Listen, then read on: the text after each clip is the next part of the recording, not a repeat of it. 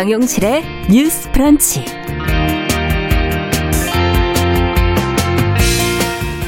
안녕하십니까. 정용실입니다. 전화나 메신저를 통해 그럴싸한 말로 사람을 속여서 금융정보, 돈을 빼가는 피싱 수법이 지금 갈수록 다양해지고 있다고 하는데요. 자신이 검찰이나 경찰, 은행원이라면서 참으로 대담하게 사람을 속이고 있습니다. 요즘에는 또 자식을 사칭하는 피싱이 늘고 있어서 금융당국이 주의를 당부했습니다. 엄마, 나 급한 일이 있어서 아빠, 나 전화기를 잃어버렸는데 이러면서 다급한 말투로 온라인 결제, 송금을 부탁하면 어떡하겠습니까?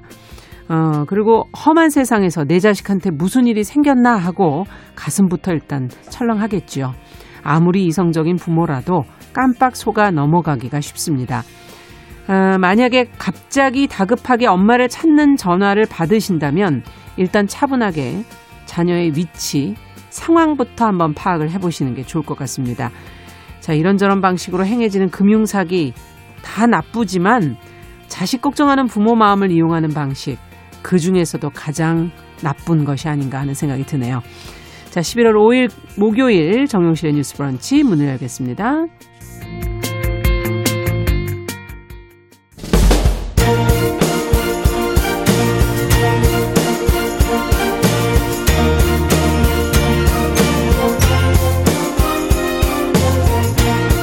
여성의 감수성으로 세상을 봅니다. KBS 일라디오 정용실의 뉴스 프런치. 여러분의 의견을 기다립니다. 문자는 샵 9730으로 보내주세요. 짧은 문자 50원, 긴 문자 100원이 부과됩니다. KBS 모바일 콩, 유튜브를 통해서도 무료로 참여하실 수 있습니다. 네, 정용실의 뉴스 브런치는 항상 여러분들의 의견을 어, 들으면서 방송을 계속 진행하고 있습니다. 오늘도 많은 분들이 들어와 주셨습니다. 유튜브로 600여 분이 들어오셨고요. 그리고 의견 인사도 건네주신 분들이 많네요. 감사합니다. 자, 오늘 첫 코너도 뉴스픽으로 시작을 하겠습니다. 더 공감 여성정치연구소 송문희 박사님 안녕하세요. 네, 안녕하세요. 전혜연 사평론가 안녕하십니까? 네, 안녕하세요. 그 아까 오프닝 들으면서 음. 남의 일이 아니었다. 음. 그래서 저희 한 2주 전쯤 됐는데 어 저희 딸아이 학교에 한 3분의 1 정도 같은 반에 음. 부모들이 전화를 받은 거예요. 아마 집단적으로 뚫린 게 아닌가 생각이 드는데 어. 지금 말씀하신 그 보이스피싱 아이 문제로. 네, 그러면서 아이가 굉장히 급박하게 우는 목소리로 전화를 하면서 아빠 뭐 나 납치됐어. 이런 식으로 음. 보이스피싱이 왔다는 거예요. 근데 저는 모르는 번호를 안 받다 보니까 저는 안 받았는데 학부모님들 단톡방에 올리기를 정말 심장이 덜컹했다. 음. 이런 이야기를 해서 같이 공유를 한 적이 있는데 정말 나쁜 범죄 같아요. 그렇죠. 아무리 냉정해도 그 순간에는 정신을 잃는다 그러거든요. 그럼요. 네, 바로 확인을 하셔야 될 것 같아요. 네. 자, 오늘은 관심사가 아무래도 미국 대선으로 얘기를 좀 시작해야 될 것 같습니다. 미국 어, 대선이 지금 엎치락 뒤치락 어떻게 결과가 나오게 될지도 아직은 확실치 않은 상황이에요. 뭐라고 말을 못 하겠어요. 계속 어떻게 될지를 알 수가 없어서 두 후보가 서로 또 승리를 주장하고 있어서 이게 과연 승복은 할 건가 이런 생각도 들기도 하고요. 우리 정부 입장에서도 이 결과에 지금 촉각을 세우면서 어쨌든 다음 준비를 또 해야 되지 않겠습니까? 어, 현재까지 미 대선 상황을 저희가 그래도 어, 객관적으로 좀 정리해 보면서 우리 정부의 입장, 지금 보도 나온 내용 먼저 정리해 주시면 같이 고민해 보죠. 아니 남의 나라 선거 왜 이렇게 중요하냐라고 하기에는 미국과 우리나라는 사실 여러 가지 면에서 밀접한 음. 관계가 있죠. 한미 동맹으로 인해서 외교, 네. 안보, 뭐 대북 문제라든가 또 음. 경제적인 문제 워낙 중요하기 때문에 사실은 정부에서도 주시하고 있지만 금융시장에서도 주시하고 그렇습니다. 있다 이런 이제 보도가 많이 나오고 있는 상황입니다. 아, 물론 끝까지 좀 지켜봐야겠 고요. 우편 투표라는 변수도 남아 있습니다만. 음. 현지 시각 4일 AFP 통신 등이 보도한 외신 보도에 따르면 전체 선거인당 538명, 그러니까 네. 538명 중에 대통령 당선에 필요한 과반은 270명, 220명인데요. 지금 민주당의 바이든 후보가 270이라는 보통 우리가 과반수를 가리키는 매직 넘버 중에 6명이 모자라는 음, 264명을 확보했다고 전해지고 있습니다. 가까이 왔군요. 그렇습니다. 네. 그래서 뭐 구분 행선을 넘었다 좀 유리하지 않겠느냐는 음. 조심스러운 전망이 나오고 있는데 자, 트럼프 대통령 지금 우편 투표 계속 문제 삼고 있어요. 음. 일부 경합주의 재검표와 재표 중단 소송을 제기한 상태입니다. 그래서 네. 어쨌든 최종 확정까지는 좀 시간이 걸릴 것으로 보이는데요. 미국의 대선을 놓고 여러 가지 혼선도 많았고, 뭐 전망이 그렇죠. 음. 맞다, 틀리다, 여러 가지 분석이 나오고 있는데, 우리 정부에서도 지금 상황을 주시하면서 여러 가지 준비를 하는 것으로 전해지고 있습니다. 네. 자, 트럼프는 뭐 또 소송까지 지금 걸어놓은 상태라 이것은 또 뒤에 어떻게 이것이 될지. 자, 우리 정부의 입장과 미국 대선 상황을 두 분의 입장을 좀 들어보도록 하죠. 그 이제 매직 넘버 270명이 확보가 되면 사실은 조용하게 좀 진행이 되려면 패배 승복 선언을 먼저 하고 그렇죠. 그 다음에 이제 받아들이는 연설을 하고 이렇게 되면 모양새가 음. 아름다울 텐데 트럼프 대통령 아마 우리는 연방 대법원으로 간다 이러고 있기 때문에 음. 대법원으로 가게 되면은 한두 달 정도의 어떤 공백이 있을 수 있다. 그렇겠네요. 내년 1월 20일이 취임일인데 네. 그렇게 되면 은 덩달아서 한국도 굉장히 난처한 지경에 처할 수가 있다. 왜냐하면 새로운 대통령과 그 전에 어떤 그 참모진들과 뭔가 이 만들어 놓아야 될 것들이 그렇죠. 있고 어떻게 처신을 해야 될 것인가 굉장히 난감하다 이런 음. 생각이 듭니다. 일단 뭐 바이든이 되든 트럼프가 되든 대통령 누가 되든 누가 한국에 좋은가라고 질문을 한다면 음. 답이 없는 질문이다. 왜, 왜 그렇습니까? 누가 음. 되든 사실은 미국의 국익 차원에서 접근을 할 것이고 한국은 한국 나름의 전략을 가져가야 되는데 음. 다양한 시나리오가 있습니다. 여러 가지 방면에서 몇 개 쪼개야 되는데 이제 먼저 한 개 정도 얘기를 하자면 예. 한미 동맹 아까 얘기하셨는데 한미 동맹에 대해서 그럼 이 두 후보가 어떻게 생각을 하느냐? 네. 다 알다시피 트럼프 대통령은 이 머릿속에 동맹이란 생각이 별로 음. 없습니다. 우리의 부담을 증가시키고 있는 무임승차하고 있는 음. 국가들 이런 개념이 있기 때문에 그동안 뭐 방위비 협상에 있어 가지고 그렇죠. 굉장히 많은 압박을 가해 왔고 또 주한미군 철수 카드도 만지작거리면서 약간 협박하는 듯한 음. 이런 모습을 보였는데 반면에 바이든은 동맹을 중시합니다. 음. 그렇기 때문에 일단은 조금 더 방위비나 이런 부분에서 유연한 음. 조금 더 덜 까다로운 이런 방법은 택할 수 있습니다만 네. 장기적으로는 아, 똑같이 조금 더이 구조를 바꿔나가는 이런 걸 음. 펼수 있기 때문에 아, 특별히 유리하다 이런 생각은 들지 않는 것이고 음. 또 하나 북미 관계 네. 우리가 트럼프와 김정은 위원장 참 은근히 케미가 맞다 이런 얘기를 하는데 네. 겉으로 보는 케미는 맞는데 또 실제로 비핵화 협상이 진전된 건 없거든요 하노이 no deal 다음에 네. 그래서 트럼프 대통령은 사실은 통큰 결단 top-down 방식 지도자들끼리 모여서 뭔가 합의해서 빠른 음. 결단 내려주는. 이런 얘기를 하고 있는데 네. 이게 별로 사실 효과는 많지 않았다. 음. 반면에 바이든 대통령이 된다면은 bottom-up 방식이라 그래가지고 네. 밑에서부터 모든 협상을 실무 협상을 준비를 탄탄히 한 다음에 올라가는 방식이라 시간은 걸릴 겁니다. 음. 시간은 걸리지만 조금 더 안정적으로 갈 수 있는 분위기는 있다. 그런데 기본적으로 바이든은 김정은 위원장을 폭력배라고 얘기를 했고 음. 실질적 성과 없이 정상회담 마주 앉는 거는 북한에게 정당성만 주는 거다 이런 얘기를 하고 있기 때문에 음. 좀더 시간이 걸릴 수는 있겠다 이런 생각이 듭니다. 네. 어떻게 보십니까? 일단 우리 정부의 준비 상황이라고 할까요? 조금 음. 전해드리면 서훈 청와대 국가안보실장이 어제 국회에 출석해서 이런 질문을 받았죠. 미국 대선 이후와 우리 정부의 대응에 관련해서 세 가지를 강조했습니다. 한미 동맹의 긴밀한 협력 이건 계속 지키고 나간다. 네. 한반도 비핵화. 평화 체제 구축을 위해 노력하겠다라고 했는데 그럼 어느 후보가 당선됐을 때 paper가 더 두껍냐 음. 이 뭐 여러 가지 의미 담은 거죠 paper가 두껍다는 것은 네. 거기에 대해서는 이제 도널드 트럼프 대통령하고는 이제까지 논의를 많이 했었죠. 그래서 공조 기반이 있다. 음. 근데 미국 민주당 정부가 수립된다 하더라도 많은 협력 경험이 있다. 왜냐하면 지금 바이든 후보 같은 경우에는 오바마 정부에서 또 여러 가지 일을 그렇죠. 했었기 때문에 연결성이 있죠. 대북 정책에 있어서 뭐 전혀 모른다고 할 수는 없는 거죠. 우리 정부와 어느 정도 면에서는 접점이 있을 수 있다. 네. 이런 점을 강조한 것으로 보이고요. 그리고 아마 이제 미국 대선 이후에 강경화 외교장관이라던가 뭐 이인영 통일부 장관이라던가 외교라인 관련 인사들이 미국을 방문할 수 있다라는 음. 또 소식도 전해지고 있습니다. 이인영 통일부 장관도 어제 기자들의 질문에 대해서 비슷한 답변을 했어요. 정세가 음. 좀 달라질 수는 있지만 한반도 평화 프로세스라는 점을 계속 강조하고 있습니다. 또 하나 주목할 지점이 아마 경제 부분인 것 같습니다. 물론 음. 어, 두 후보 모두 경기 부양책의 필요성은 강조했기 때문에 네. 그런 부분은 공통점이 있다고 하는데요. 아, 다만 지금 보호무역주의를 더 강조하는 사람이 지금 트럼프 대통령이잖아요. 네. 그래서 일각에서는 이 보호무역주의가 바이든이 완전히 없애진 않겠죠. 미국 우선주의를. 그렇죠. 그러나 트럼프 대통령처럼 뭐 어떤 보복성을 갑자기 내던하든가 음. 이런 변수는 조금 줄어들 것이다. 불확실성이. 예. 그렇습니다. 불확실성이 좀 줄어든다.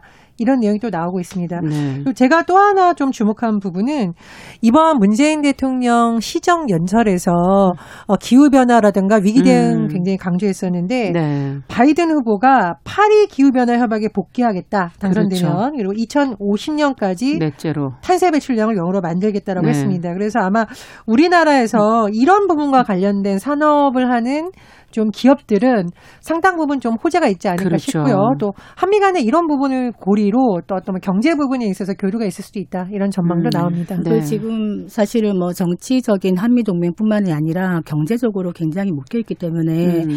어, 대미 의존도도 높고 또 우리는 대중 수출 의존도도 높습니다. 그렇죠. 그렇기 때문에 가장 중요한 것이 어떤 대통령이 되어서 중국과의 이 관계를 어떻게 풀어 나가느냐에 따라서 또 한반도 많은 영향을 받을 수가 있는데 트럼프 대통령 은 중국과의 관계에서 사실은 미중 신냉전 얘기할 만큼 패권 경쟁이 네. 굉장히 치열하잖아요. 중국이 더 이상 크는 걸 원치 않는 거예요. 그래서 음. 미국의 패권을 유지하기 위해서는 중국을 계속 견제해야 되는데 특히나 어떤 뭐 어, 5세대 통신망이라든가 모바일이라든가 이런 부분에 대해서 트럼프 대통령도 많이 견제를 하고 있고요. Clean Network라 그래가지고 음. 반면에 또 바이든 역시 중국 문제에 있어서는 똑같습니다. 기조가. 음. 일단 중국을 견제해야 된다는 건 똑같은 기조인데 방법론적으로 직접적으로 약간 노골적인 제재를 하고 음. 있는 트럼프와 다른 거 그 정도밖에 차이가 없는 것이고 동맹을 통해서 한국, 일본 뭐 이런 식으로 좀 다자 체제를 유지하면서 WTO와도 관계를 좀 좋게 하고 음. 그러면서 중국을 간접적으로 제재하는 이런 방식으로 갈 것 같아서 네. 조금 더 안정적인 운영을 할 것 같다 생각이 되는데 지금 보니까 뭐 주식 시장이 철렁철렁 하더라고요. 네. 이때면은 동학개미, 서학개미 이런 얘기를 하는데 음. 트럼프에 베팅하느냐, 바이든에 베팅하느냐에 따라서 이 산업에 이게 굉장히 달라지는 거죠. 그렇죠. 아까 말씀하셨던 바이든 후보는 친환경 에너지 이런 거 굉장히 중요하게 생각하고 쪽에. 있고 네. 반면에 트럼프 대통령은 뭐 IT나 소비재 이런 쪽이기 때문에 음. 거기에 따라 달, 다를 것 같은데 기본적으로 이런 산업의 동향은 어떤 대통령이 되느냐에 따라 달려 있기 때문에 음. 지금은 조금 지켜보셔야 되는 게 좋지 않겠나 이런 생각이 듭니다. 그러네요. 예. 자, 어, 지금으로서는 앞서 얘기해 주신 어떻게 될까요? 결국 트럼프가 아까 연방 대법원까지 간다 그러면 승복을 할까요? 어떻게 보십니까? 저는 뭐 벌써부터 이러는 거를 보면 쉽게 승복하지는 않을 것으로 보이지만 음. 네. 그렇다고 뭐 선거를 완전히 뒤집는 또 어떤 것이 나면 더 혼선이 일어나니까요. 선거 그렇죠. 결과는 그대로 가져가니까 이건 트럼프 대통령의 행동은 일종의 지지층을 향한 네. 어, 어떤 행동이 아닐까 생각이 들고요. 다만 이제 말씀해 주셨듯이 미국 대통령 임기가 이제 내년 1월 시작이 되고 네. 그러나 외교안보 라인을 구축하는 데는 또 시간이 들고 하다 보면은 우리 정부가 대북 관계에 있어서 뭔가 빨리 속도를 내기는 좀 쉽지 않은 상황이 그러네요. 되지 않을까라는 전망이 예. 좀 많이 나오고 있습니다. 또 하나는 미국의 우편 투표 제도라던가 이런 것을 보면서 또 일각에서는 전문가들이 이 우편 투표 제도가 코로나 19 이후에 새로운 대안으로 거론이 음. 되고 있는데 미국 내에서 너무 극심한 갈등 양상이라던가 뭐 우편함에 신뢰가 아직까지 없는 그렇죠. 뭐 방화 이런. 이런 것도 있기 때문에 아. 아주 뭐 큰 부분은 아닙니다만 우편 투표 제도라는 코로나 이후의 새로운 실험에 대해서도 좀 여러 가지 논의가 촉발되지 않을까 음. 싶습니다. 지금 그 우편 투표에 대해서 네. 사실 트럼프 측에서 강, 강력하게 반발을 하고 있잖아요. 예. 어, 투표일 이후에 도착한 거 무효다 이렇게 주장을 하고 있는 건데 이게 이제 얼마만큼 유권자에게 먹힐 것인가 사실 우편 투표가 너무 많기 때문에 예. 그래서 이제 아마 민주당에서 어떤 교훈을 갖고 있냐면 2000년에 쓰라린 경험이 있습니다. 엘고와 이제 부시와의 맞아요. 그때 당시에 플로리다주에서 엘고 이제 표가 좀 문제가 있다 이래가지고 음. 아슬아슬한 차이가 있어갖고 재검표를 요구하고 막 이랬는데 당시에 플로리다주의 주지사가 조지 부시 동생이었어요. 아, 맞습니다. 예, 그랬는데 그거에 대해서 이제 주 정부 차원에서는 이거 재검표할 필요 없다 이렇게 결정을 내렸고 연방 대법원도 손을 들어준 거죠. 음. 그러다가 이제 엘고가 많이 버티지 않고 그냥 깔끔하게 승복을 한 거죠. 거기에 대해서. 그렇게 넘어갔는데 지금 보면 만약에 법원까지 가서라도 바이든 후보가 승복을 깔끔하게 할 것 같은 분위기도 아니고 트럼프 대통령 역시 마찬가지라 지금 분열된 아메리카, 미국을 어떻게 통합할 것인가가 굉장히 남의 나라입니다만 네. 걱정이 되는 그러네요. 이런 상황이고요.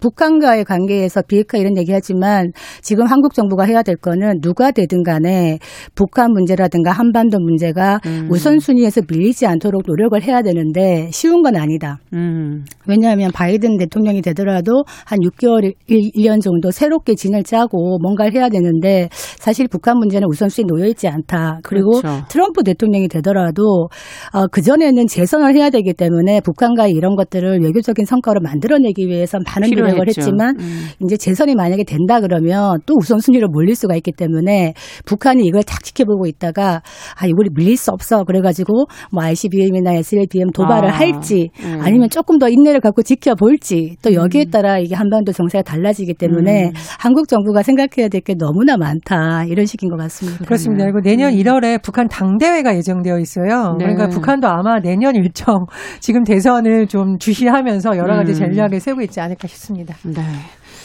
저희도 이제 앞으로 우리에게 어떠한 음, 변화가 생기게 될지를 차근히 또 따라가 봐야 되겠습니다. 자, 두 번째 뉴스는 어, 우리나라에 살고 싶다고 정식으로 체류를 요청한 난민이 사상 처음으로 7만 명 돌파했다 하는 소- 보도가 나왔어요. 관련 내용을 송 박사님께서 정리해 주시면 난민 문제를 한번 좀 저희가 들여다보도록 하죠. 그 법무부가 2일 날 발표를 한 통계 연부를 보니까요. 네. 우리가 난민 집계를 한 게 1994년부터인데 올해 8월까지 난민 신청 건수를 보니까 7만 254건. 아, 이렇게 많군요. 7만 건이 넘었습니다. 네. 우리나라가 2013년에 난민법을 이제 시행을 했거든요. 네. 그때 이후로 큰 폭으로 이제 난민 신청이 증가하고 있는 상황입니다.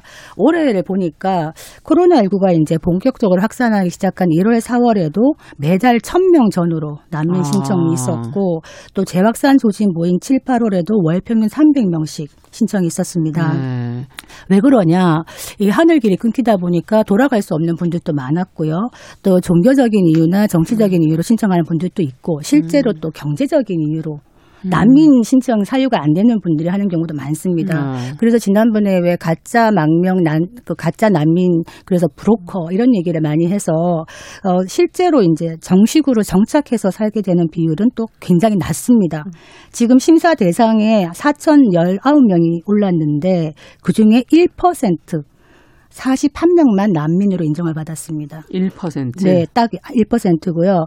난민으로 인정되지 않더라도 여러 가지 이유로 이제 인도적인 차원에서 체류 허가하는 게 있거든요. 네. 그거를 인도적 체류 허가라고 하는데 그게 또 163명입니다. 그래서 지금 총 164명이 국내에 있을 수 있게 된 겁니다. 네. 그래 한국이 우리가 난민법 제정했다 그래 가지고 사실 아시아에서 최초로 난민법을 제정해서 음. 아참 글로벌 리더십이 있다 이래 가지고 감사 인사까지 받았었 거든요. 네. 근데 실제로는 난민 보호율이 굉장히 낮습니다. 음. 난민을 실제로 보호하는 그 률이 음. 세계 경 세계의 평균에도 미치지 못하고 있는 이런 상황이라 말은 하면서 생색내기만 하고 있는 거 아니냐 또 이런 음. 비판도 좀 받고 있습니다. 네. 어쨌든 지금 말씀해 주신 것처럼 2013년에 난민법이 이제 만들어졌기 때문에 난민에 대한 정책도 좀 돌아봐야 될 것 같고 또 우리 사회 인식이 그럼 따라가고 있는지 앞서 어, 그 체류 허가가 너무 낮은 비율로 지금 되고 있다는 지적을 해 주셔서 여러 가지 좀 생각할 거리들이 어, 있는 것 같습니다. 어떻게 보시는지. 지난해 난민 인정률이 0.4%라고 합니다. 1%도 안 되는 거죠. 0.4%면. 그러니까 우리가 생각하기에는 난민 관련 뉴스가 자꾸 나오니까 우리나라의 난민이 굉장히 많은 것 같고 우리나라에 오면 다 난민이냐 그것이 아닙니다. 사실은 난민법 얘기를 하셨는데 음. 난민의 정의가 인종이라던가 종교, 국적, 정치적 견해 등으로 박해를 받아서 상주국으로 돌아갈 수 없는 무국적 외국인입니다. 그러니까 우리나라에 무조건 온다고 해서 난민 인정이 되는 것은 아니고요. 조건이 있다는 거군요. 여러 가지가 있고 난민법상 인정 절차를 거쳐야 됩니다. 인정 절차를. 이게 보통 뭐 길게 걸리면 3년 정도까지 걸린다고 하는데 그렇군요. 일단 그동안의 체류는 가능하죠. 그런데 예. 이 난민과 관련해서 최근에 일각에서는 빨리 난민 면접 심사 해줘라라고 하지만 일각에서는 이 사람들의 생이 걸린 문제인데 이것이 인권 침해가 될 정도로 너무 허술하게 된다는 지적도 나온 적이 있어요.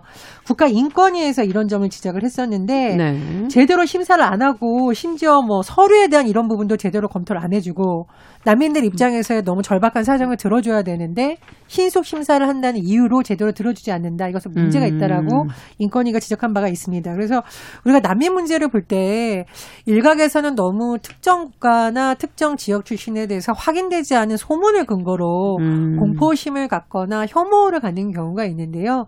그런 부분을 일단 지양해야 되는 거죠. 음. 우리나라 국민들도 해외에 나가서 1세대들이 일할 때 얼마나 거기서 무시받고 차별을 많이 받았어요. 그러니까 네. 마찬가지입니다. 혐오는 돌고 도는 것이라고 하는데 그런 부분에 대한 개선이 좀 돼야 되겠고요. 말씀드렸듯이 난민의 수가 점점 늘어날 수밖에 없는 상황이라면 거기에 대해서 제도적인 것이 제대로 되어 있는지 음. 그리고 우리가 말씀해 주셨듯이 2013년 난민 법을 제정한 나라라고 자, 자랑을 하는데 네. 그에 걸맞게 운영이 되고 있는지 좀 돌아봐야 될 시점인 것 같습니다. 음. 그 저는 이 주제를 생각하면서 사실 조금 고민이 됐습니다. 네. 그러니까 우리가 난민 이러면 아직까지는 뭔가 낯선 존재, 이웃이라기보다는 음. 낯선 존재 내지는 좀 불안한 이런 느낌을 갖는데 사실 오랫동안 한국은 단일 민족이라는 교육을 받아왔습니다. 네. 그렇기 때문에 정서적으로 봤을 때는 이 난민이나 외국인에 대해서 약간 폐쇄적이거나 배타적인 인식이 있습니다. 확실히. 네. 이거를 어떻게 우리가 이제 개선해 나가야 될 것인가. 음. 이 법이나 제도라는 게 사실은 국민의 인식과 같이 나가야 되는 부분도 그렇죠. 있다. 그런데 난민에 대한 두 가지의 대립되는 견해가 무엇이냐. 우리가 그 난민이 들어오면 경제적으로 갈등이 생기고 또 사회가 불안해질 거야. 그러면서 뭔가 이 혐오 내지는 배타주의 이런 감정이 한편에 있고요. 네. 또 한편에서는 그게 무슨 말이야. 다 같이 우리 세계 시민인데 받아들여야지 하는데 이 인도주의가 막연한 인도주의가 될 수 있는 겁니다. 음. 왜냐? 한국의 수용 역량을 고려하지 않는다면 실제적인 난민에 대한 대처가 되지 못하는 정책이 될 수 있다. 그렇죠. 래서 제가 살펴보니 우리나라와 비슷한 국가 중에 일본이 있습니다. 음. 일본도 굉장히 난민에 대해서 배타적인 정서를 좀 갖고 있어요. 네. 그래서 일본 정부는 어떻게 하느냐. 이런 국민의 정서를 생각해서 굉장히 난민 정책을 보수적으로 운영합니다. 음. 실제로 일본에서 난민으로 인정받는 건 굉장히 어렵습니다. 인정률이 우리보다 더 굉장히 낮나요? 어렵습니다. 난민법도 없을 뿐더러 예. 난민 인정 요건 자체가 정치적 이유로 박해를 받을 충분한 이유가 있다고 입증이 되어야 되기 때문에 음. 정치 지도자 몇 명 정도밖에 안 됩니다. 네. 그러면 이런 좀 비판을 받죠. 일본 잘 사는 나라고 선진국인데 도대체 이 책무를 하지 못하는 거 아니야? 글로벌 책임을 다하고 있지 않는 거 아니야? 네. 이런 비판을 하니 일본이 어떻게 대처를 했느냐? 그 유엔의 난민 기구가 있습니다. 네. 국제 난민 기구가 있는데 거기에 미국, 영국, 유럽 연합 다음으로 네 번째로 많은 기금을 내는 게 바로 음. 일본입니다. 음. 즉 국내적으로는 난민의 그 정서를 국민의 나- 정서를 생각해서 난민을 국내로 수용하진 않지만은 난민이 살고 있는 지역에다가 지원을 하는 겁니다. 네. 기금으로. 그래서 이 두 가지를 균형을 잡고 있다. 이런 부분에서는 우리가 조금 벤치마킹을 한번 생각해 볼 필요가 있고 네. 또 하나는 이런 얘기하면 좀 위험한 얘기라고 하실 수도 있는데 지금 프랑스 우리가 얘기를 하면서 똘레랑스라는 얘기를 많이 합니다. 똘레랑스. 네. 관용이라는 의미인데 프랑스 혁명 얘기하면서 우리가 그런 얘기를 했어요. 자유, 평등, 박애 아니면 죽음을 달라. 음. 그 정도로 세계 시민을 강조했던 프랑스에서 한 2주 전쯤에 프랑스 근교의 한 중학교 교사가 무함마드, 예, 이슬람교의 창시자인 무함마드의 풍자 만평을 수업 시간에 보여줬다는 이유로 참수를 당했는데 그뿐만이 아니라 지금 이런 테러들이 이슬람 극단주의 추종자들의 테러가 계속 일어나고 있는 이런 분위기에서 무엇이 문제인가? 만약에 이제 각 나라의 난민들이 들어온다면 어떤 식으로 난민을 인정하고 받아들여서 이들에 대해서 처우를 어떻게 해줘야 되는가 굉장히 중요하다는 걸 얘기하는 겁니다. 네. 프랑스는 난민은 많이 받아들였지만은 그 어떤 그 동화 정책을 펴가지고 그 난민들의 각각의 고유한 문화를 인정하지 않아요. 그런 음. 문화가 있다 보니까 거기에 대한 불만도 있고 음. 또 하나 이민자 2세들이나 난민들이 사회 경제적으로 매우 열악한 지위에 있고 편견이 있습니다. 네. 사회적인 어떤 차별도 있고 이러다 보니까 사회 불안 요소가 되고 있다. 장기적으로 본다면 우리나라도 앞으로 난민이 점점 많아질 텐데 네. 한국 정부가 어떻게 음, 대처를 해야 될 것인가에 대해서 장기적인 비전이 필요하다 네. 이렇게 보여집니다. 그러니까 의식이 따라가지 못한다면 처우가 개선되지 않을 것이고 그러면 장기적으로 다른 문제가 또 야기될 수도 있다는 그런 지적이신 것 같고요. 두 가지를 예. 보충 설명을 드리자면 이제 난민 인정률은 제가 언론 보도를 인용한 건데 언론에서 네. 이 기준이 약간씩 다릅니다. 그렇다는 사람 다시 한번 설명을 드리고요. 또 하나는 근데 이제 아까 말씀하신 이슬람 테러 뭐 이렇게 관련된 부분은 프랑스의 여러 가지 상황이라던가 유럽이라던가 이런 게 맞물려 있는 부분이기 그렇죠. 때문에 어 또 조금 조심스러운 부분이 있습니다. 음. 그래서 모든 사람이 그런 것은 아니고요. 그럼요. 뭐 이렇게 극우주의자들이라던가 또 내재된 갈등이 표출된 것으로 봐야지 어떤 난민 문제라고 보기에는 좀 다른 시선도 있다. 음. 그런 말씀 보충해 드립니다. 그렇습니다. 네. 프랑스가 난민 문제에 대해서 조금 더 이렇게 열린 정책을 했다면은 지금 그런 불안정이 좀 덜할 것이다. 그래서 벤치마킹을 해야 되는 것이고 실제로 지금 한국에 난민 신청이 많은 나라가 러시아하고 카자흐스탄인데요. 네. 어떤 얘기를 하냐면은 이 나라들과 사증 면제 협정을 맺었습니다. 2013년, 14년에 맺고 나서 많이 들어오는데 들어오는 게 나쁘다는 것이 아니라 한국의 수용 능력을 생각해서 앞으로 다른 나라들과 이런 면제 협정을 맺을 때는 좀 신중하게 어, 능력껏 해야 되지 않는가 이런 음. 부분도 살펴봐야 되겠습니다. 네. 자, 난민 문제 사실 좀 더 깊이 제대로 저희가 들여다볼 것들이 많은데요. 오늘은 여기까지 얘기하고 또 다음에 그런 관련 뉴스가 나올 때 또 저희가 더 챙겨서 보도록 하겠습니다. 뉴스픽 전예현 평론가 더 공감 여성정치연구소 송문희 박사 두 분 수고하셨습니다. 감사합니다. 자, 정용실의 뉴스 브런치 듣고 계신 지금 시각 10시 31분이고요. 라디오 정보센터 뉴스 듣고 오겠습니다.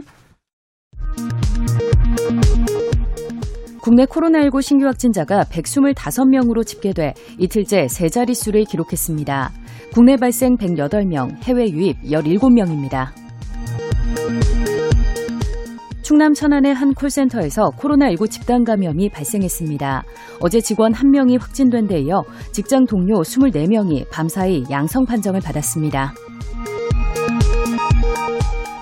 미국 민주당 조 바이든 대선 후보 측은 선거인단 과반 확보가 기대된다며 승리를 예상했습니다. 바이든 후보는 선거인단 264명을 확보해 당선에 필요한 매직 넘버 270명에 근접했습니다. 트럼프 대통령이 바이든의 승리가 예상되는 위스콘신주에 재검표를 요구하고 펜실베이니아, 미시간, 조지아주에서도 개표 중단 소송을 냈습니다. 정부는 미국 대선 후에도 완화적 통화 재정 정책의 큰 틀이 유지될 것으로 보고 국내 금융 외환 시장 변동성 확대 가능성은 제한적일 것으로 여겨진다고 밝혔습니다. 수출 반등에 힘입어 지난 9월 경상수지 흑자가 2년 만에 처음으로 100억 달러를 넘었습니다. 경상수지 흑자 기조는 5개월 연속 이어졌습니다. 전 남편을 살해하고 시신을 훼손한 혐의로 항소심에서 무기징역을 선고받았던 고유정에 대해 대법원이 오늘 무기징역을 확정 판결했습니다.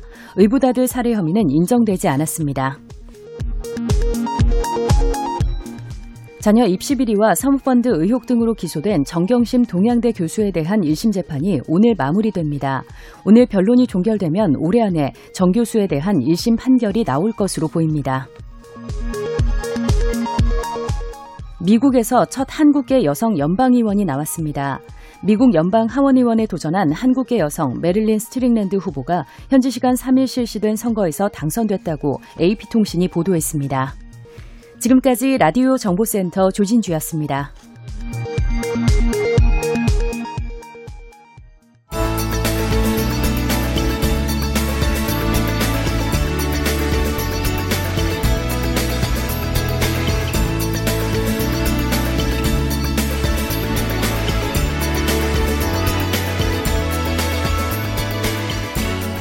세상을 보는 따뜻한 시선. KBS 일라디오 정용실의 뉴스 브런치. 매일 아침 10시 5분 여러분과 함께합니다. 네, 정용실의 뉴스 브런치 듣고 계신 지금 시각 10시 34분입니다. 자, 이번에는 인터넷 검색어를 통해서 네티즌들의 관심을 모았던 이슈가 무엇인지 살펴보도록 하겠습니다. 오늘도 시선뉴스의 박진아 기자 자리해 주셨습니다. 어서 오십시오. 네, 안녕하세요.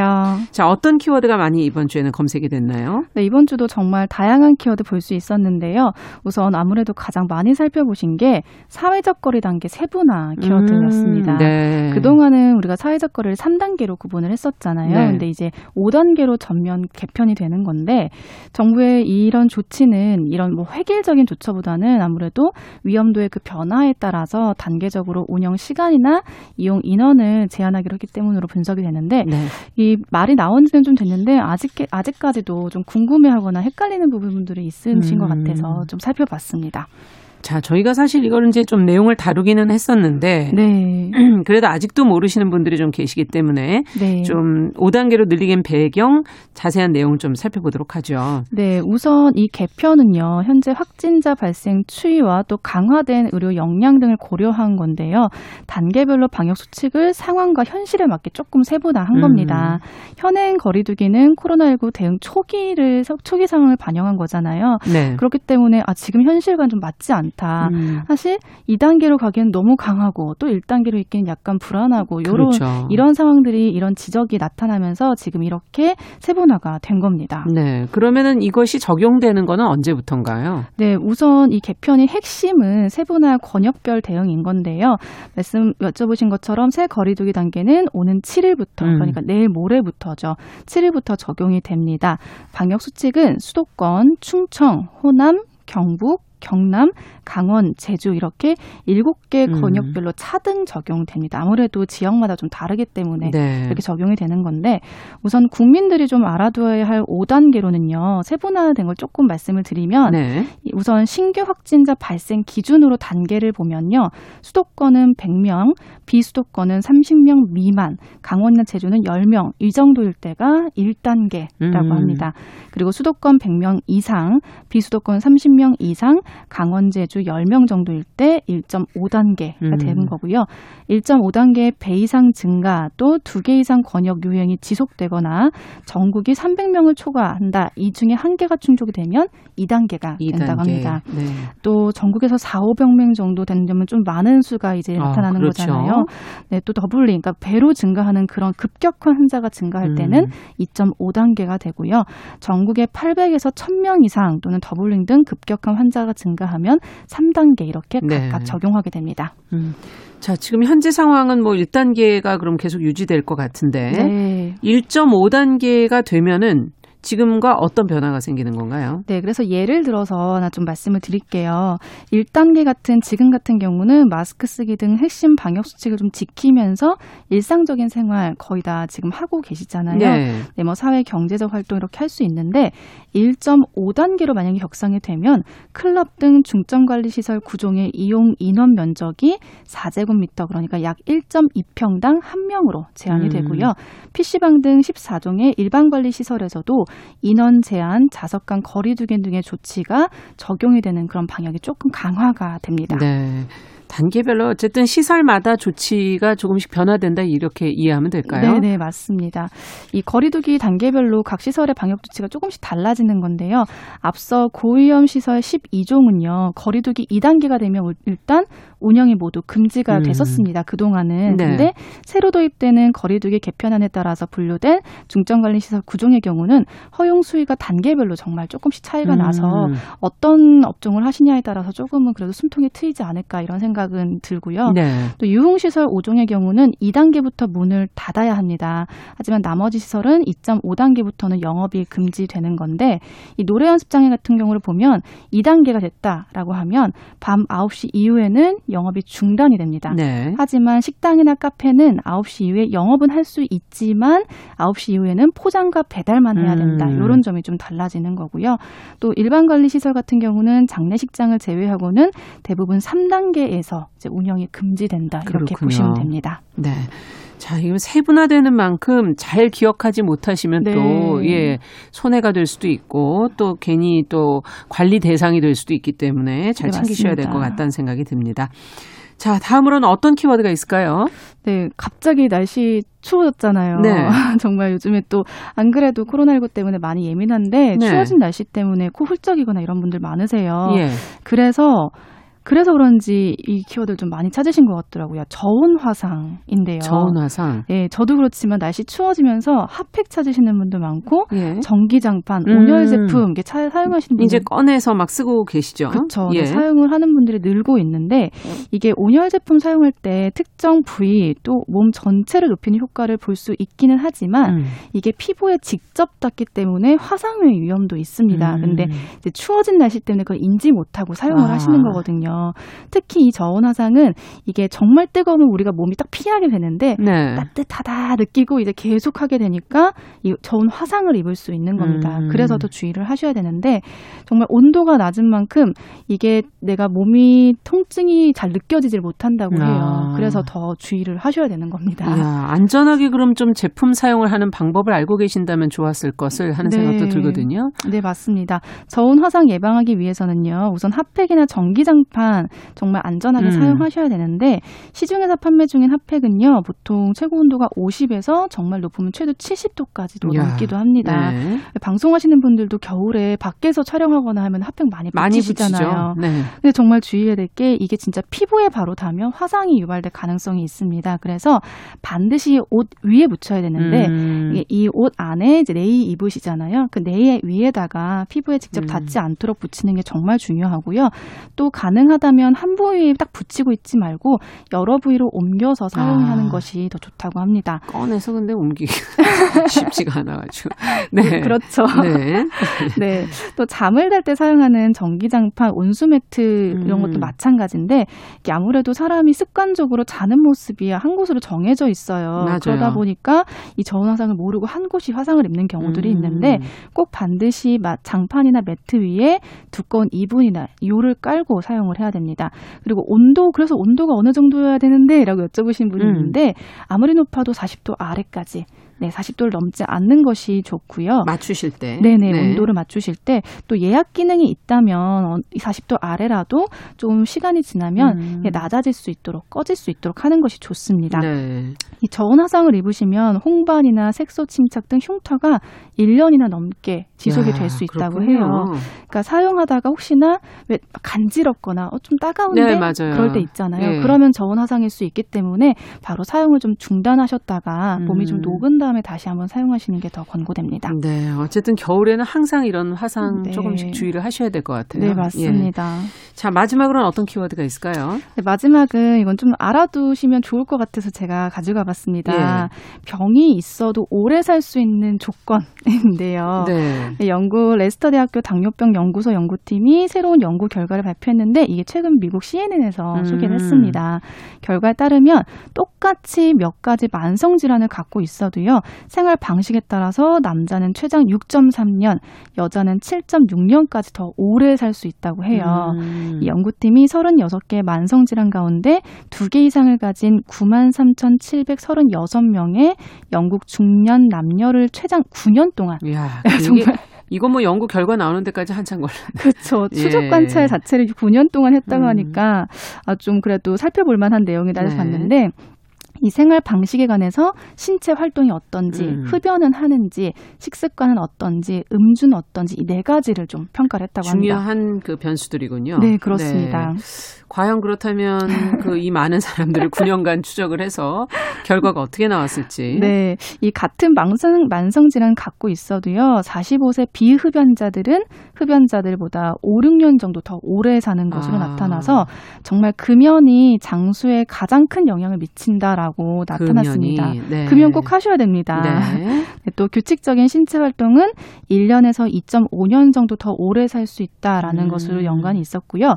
다만 좀 저는 의외였던 게 건강한 식습관 그리고 음주 정도는 수명에 얼마나 영향을 미치는지는 이 연구에서는 조금 확실하게 나타나진 않았다고 합니다. 어. 또 확실한 건 금연하셔야 된다는 거. 예. 네, 중요한 것은 신체 활동 꼭 하셔야지 뭐 내가 질병이 있더라고 하더라도 만성 질환이 있더라도 거라고 하더라도 조금 더 건강하게 오래 살수 음. 있다 기억하시면 좋겠습니다. 네, 그렇군요. 금연과 아, 신체 활동 상당히 네. 중요하다는 걸 다시 한번 강조해 주셨네요. 네. 네, 이번 주에도 좋은 소식 감사합니다. 네, 감사합니다. 네, 네티즌들의 관심을 모은 검색어 뉴스 시선 뉴스의 박진아 기자와 함께 했습니다.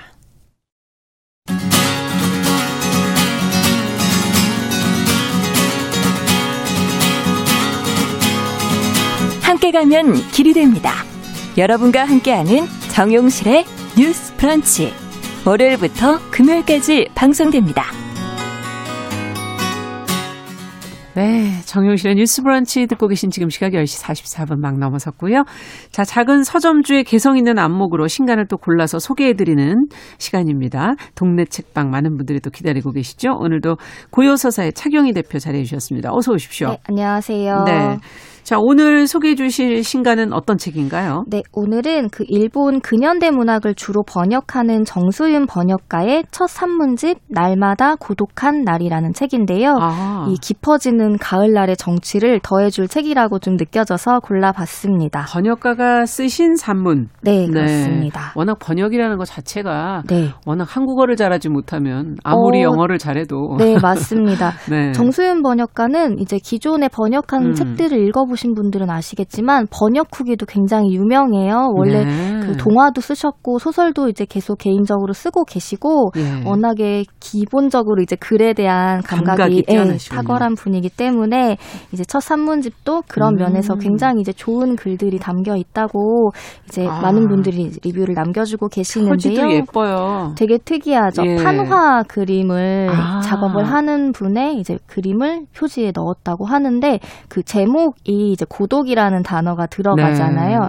약간 이 파랑이라는 것과 좀 어울리는 것과 네. 네. 그리고 이 책이 좀 특이한 점은 이 혹시 와카라고 들어보셨는지 모르겠는데 네. 이 오랜 역사를 지닌 일본의 대표적 정형시예요. 그래서 음. 우리나라로 치면 이제 시조 생각하시면 되는데 아, 맞아요. 들어봤어요. 네. 예. 이 와카는 뭐 57577 이렇게 정해진 음절로 음. 이루어진 짧은 시를 얘기합니다. 네. 뭐 예를 들어 이 책에 실려 있는 것 중 하나를 읽어드리자 면 예. 이제 소나기 오고 방울방울 이슬진 향나무 잎에 안개 피어오르네 가을 황혼의 길목 이런 아, 식으로 이제 정말 바- 시조랑 느낌이 좀 비슷할 네, 수도 있는데요. 맞아요. 네. 그좀 더 이제 가벼운 느낌이 드는 어휘들로 음. 이루어지긴 했는데 그 바로 얼마 전에 내린 이 가을비가 생각나는 그런 이제 와카라고 생각을 해서 좀 소개를 해드렸는데요.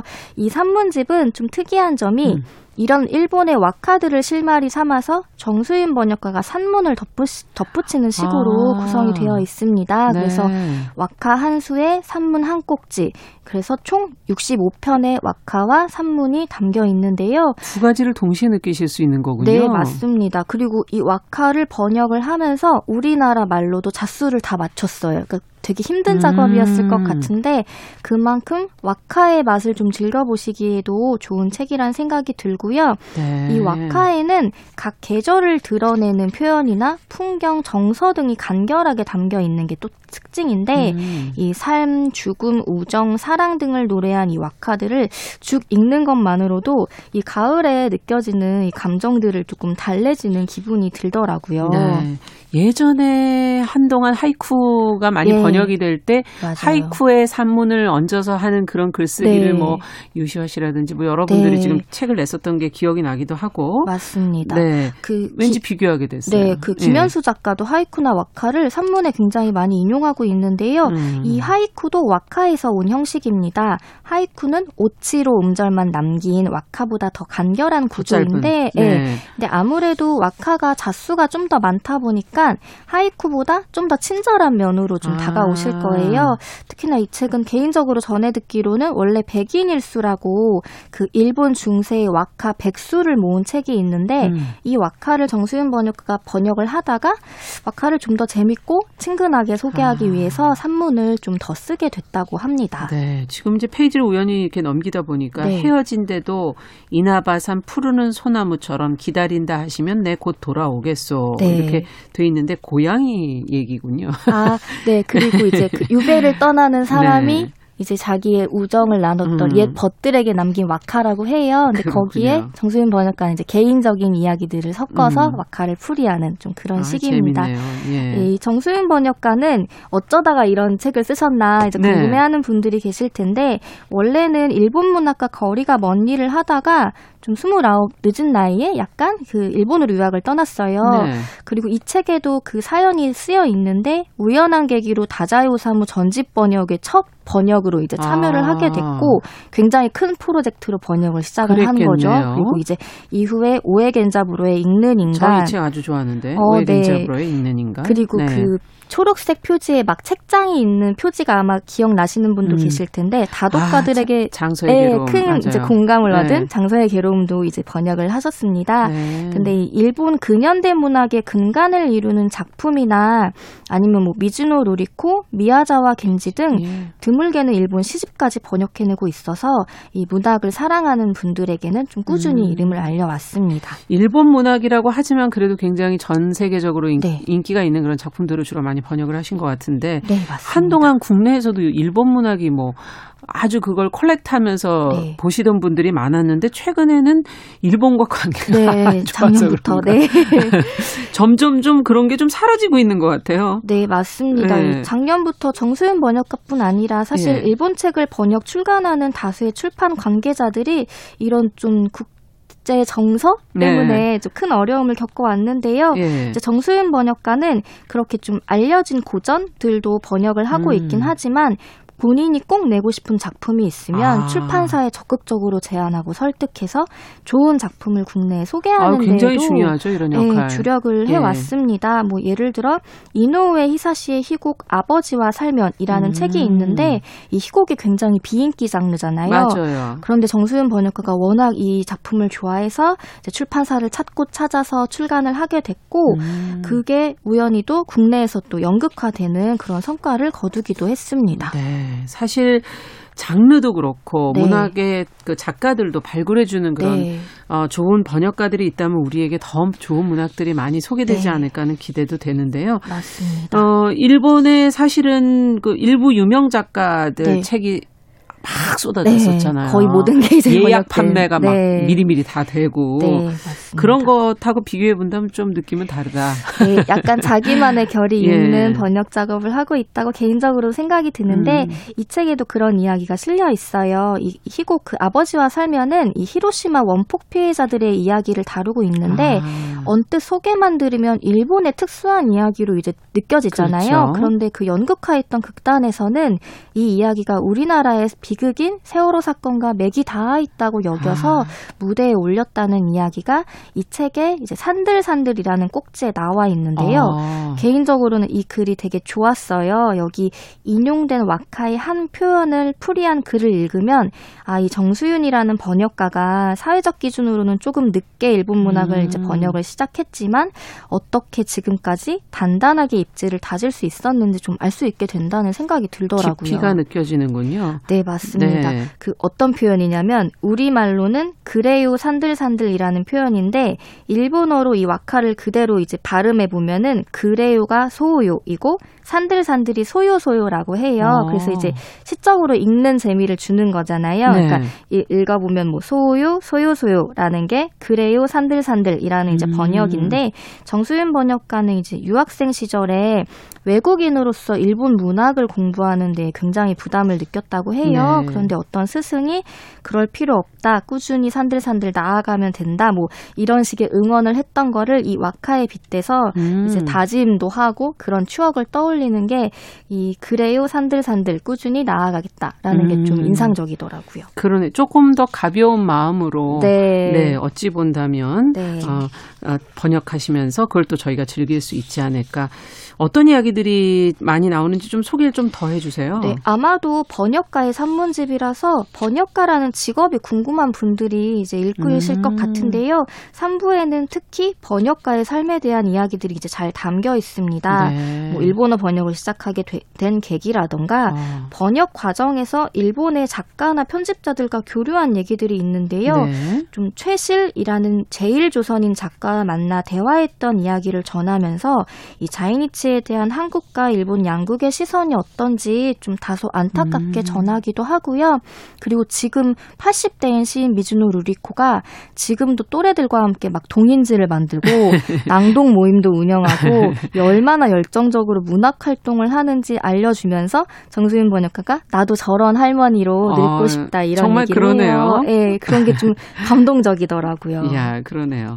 단순하게 보자면 그냥 외국 책이 국내에 번역됐다 이렇게 생각해 볼 수도 있지만 네. 누군가는 이 어, 직업인으로 그냥 단순하게 번역하는 것이 아니라 이렇게 교류하고 네. 좀 의미가 다른 것 같으네요. 네, 맞습니다. 네. 아무래도 이제 문화적인 교류를 하는 그런 매개가 되는 게 번역이라는 생각이 들더라고요. 음. 그리고 개인적으로 또 이 책을 읽으면서 날마다 고독한 날에 이 유학 시절에 대한 얘기도 많이 나오고 아. 이 어머니와 떠나 홋카이도 자동차 여행에서 보게 된 어떤 노모와 아들의 모습들이 이제 생생하게 그려지는데 예. 이 번역가라는 예민함과 섬세함을 다 갖춘 사람의 눈으로 보는 세상이 아 이 사람은 어떻게 벌- 음. 별이 어진 눈으로 세상을 보는구나 이거를 좀 간접적으로 느끼면서 그러네요. 저도 좀 배우는 계기가 되더라고요. 작가랑 거의 같은 부분이 네. 있군요. 맞습니다. 제목은 날마다 고독한 날. 네. 뭔가 느낌이 좀 남다르거든요. 아, 네. 이 책 전반에는 이 고독이라는 단어가 좀 많이 등장을 해요. 음. 특히 나는 나대로 혼자서 간다라는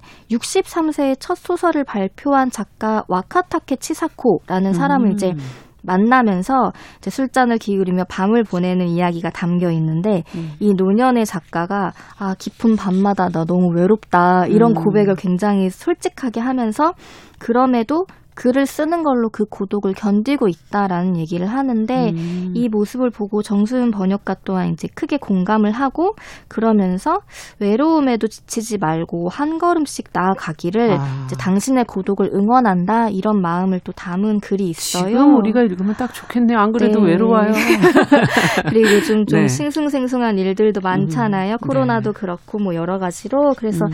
이 책에서 좀 위로를 받고 고독한 삶을 조금이라도 견 그러네요. 힘을 얻을 수 있지 않을까 싶습니다. 네, 오늘 고요서사 차경희 대표와 함께 날마다 고독한 날 같이 읽어봤습니다. 네. 감사합니다. 고맙습니다. 정용실의 뉴스 브런치 목요일 순서도 같이 인사드릴게요. 저도 내일 다시 찾아뵙겠습니다. 감사합니다.